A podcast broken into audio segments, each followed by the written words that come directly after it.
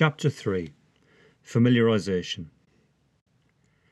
Back in those days, there were two ways of joining the police.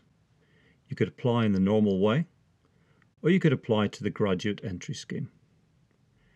The graduate entry scheme allowed undergraduates or graduates to apply to the police and follow a fast track process.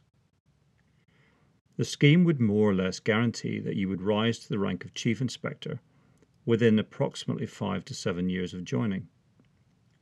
You still needed to sit and pass the sergeant's and inspector's exams along the way. However, you could progress your career much faster, and in many ways the scheme was a bit like a military officer selection process. For the vast majority of people wanting to be police officers, the other process was to apply to be a police constable and to progress your career, if you wanted to, in your own time. The common denominator was that everyone, regardless of how they joined, would spend a minimum of two years on the beat in uniform as a police constable. This was and is seen as a necessary period without which it is almost impossible to understand what frontline policing involves. I toyed with the idea of joining under the graduate entry scheme. I found out that there was a familiarization course lasting about three days, which would allow you to gain an insight into the organization and decide if it was for you. Therefore, I applied to do this familiarization course and they gave me a date to come down to London. On the allotted day, I arrived in London and met a few other people on the same course. They put us into pairs, and my buddy, whose name was Paddy, seemed a decent sort. He was a rugby player type, and the way he spoke suggested that his family had a few quid, and they'd probably had a private school education. The general idea was that the Met would spend several days showing us around various departments of the force, which would presumably help us to decide whether the police was for us or not.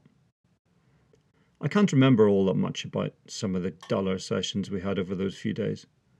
Many of them were delivered by rather earnest sergeants and inspectors on the scheme, and tended to focus on policing areas that didn't exactly inspire me. It was a bit like wanting to join the parachute regiment, to jump out of planes, but then being taken to see the finance department that procured the bloody parachutes. However, there was a couple of sessions that I remember very well. One of the visits was to a local criminal investigation department, CID, where we would have the opportunity to speak to a senior detective. We were taken to Golders Green in North London and shown into a fairly typical Victorian police station. It was a lovely old building that had stood the test of time and was a rabbit warren of corridors, staircases, tiled floors, and leaded windows. I can remember being taken with Paddy up several staircases and along corridors past offices full of cigarette smoke and the tap tapping of typewriters. Our guide showed us into the Detective Chief Inspector, DCI's, office. We walked in and were offered a chair in front of the DCI, who was sitting behind a desk. He was in his forties and had jet black hair which was brushed back with hair lacquer. He had a sharp, hooked nose, a flinty gaze, and a Mediterranean complexion. There were large maps of Golders Green and the surrounding geographies on the walls with dozens of pins in different colours dotted or clustered around the maps, presumably representing various types of crimes in different locations.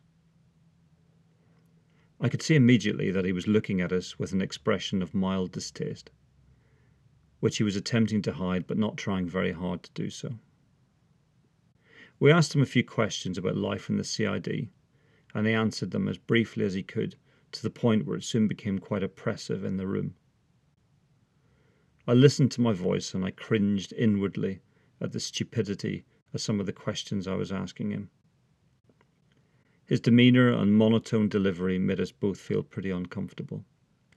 At one point, a plainclothes detective popped his head around the door and apologetically asked him for a minute. He addressed him as Governor. He got up and left us alone for a couple of minutes. Paddy looked at me, grinning nervously. This bloke bloody hates us, do you reckon? he whispered. I nodded in agreement, and we sat there waiting for him to come back. He returned a moment later and sat back down on the other side of the desk, looking at us coldly. Plucking up courage, I asked him what he thought of the graduate entry scheme. He pursed his lips and wrinkled his nose as if a horrible smell had just wafted into the room. It's not how I would choose to do things, he said. There are a few decent people in the scheme, but mostly they're all useless, and they'll never be police officers as long as they've got a hole in their arse. And with that, our interview with the DCI was over. He apologised and told us they had things to attend to, and someone escorted us back to the front office to await our chaperone. I reflected on the meeting when we left. In a weird sort of way, I'd find it both fascinating and alluring. Here was a guy who operated in a completely different world that I'd never experienced and didn't understand one tiny bit. He was obviously deeply suspicious of academic types and had little time for bright young things who leapfrogged everyone else and who did not have to climb the greasy career pole that he and people like him had had to climb. I had a second memorable experience on the last evening of the course. We'd been at an event at a school hall or somewhere like that.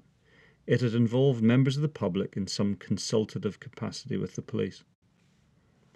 I can remember it was a bad tempered meeting, and the inspector who was fielding questions from members of the public had begun to look somewhat flustered. After the event, they had arranged for a vehicle from the local police station to pick us up and take us to Euston Station, where we'd get a train back up to Birmingham. As we left, we could see the police car parked with its engine running in the street. Our chaperone spoke to the driver briefly and opened the door to let us in. I can remember this encounter as if it was yesterday. Both the driver and the navigator were in their early thirties. Both were thick set and were wearing short sleeved white uniform shirts. I could see that they both had tattoos on their arms. The car was a Rover SD1. At that time, it was the fastest response car in use by the Metropolitan Police. We both climbed into the back seat. Against the low background rumble of a 3.5 litre V8 engine ticking over in that quiet suburban street, I could hear periodic transmissions coming from the radio set in the car. I strained to listen to the short snatches of dialogue from different crews responding to the Scotland Yard operator. It all sounded thrilling as I caught phrases like suspects decamping, armed robbery in progress, violent male threatening officers with a knife.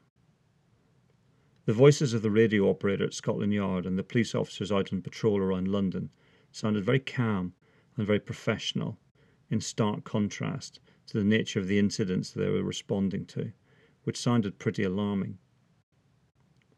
There were lots of acronyms and language used that meant nothing to me. I was desperate to understand it all. It's worth pointing out here that whilst the technology has changed beyond recognition, the way that police officers are deployed to urgent jobs and the language used is more or less the same now as it was 30 years ago. It worked well then, and it still works well now. The driver of the car turned round to us and asked us what we'd been doing. I told him that we were thinking about joining the police and that we were on a familiarisation course that had just finished. I can remember he had a broad Cockney accent and he looked as if he could handle himself in a fight.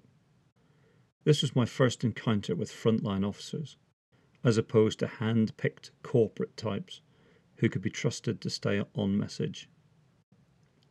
He gave my explanation a moment's thought and then said, Why the fuck do you want to join this job? This is a fucking shit job.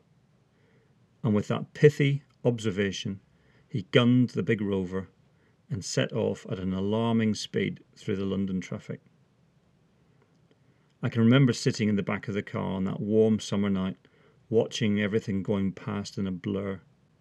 The sound of the big V8 engine roaring away and the disembodied voices bubbling out of the radio as we made our way extremely and unnecessarily rapidly towards Euston. We got out of the car at the station and stood grinning and laughing at each other like a pair of big kids. We laughed at the exhilaration and what felt like the borderline insanity of the drive to the station. From that moment on, I was in no doubt whatsoever what job I wanted to do.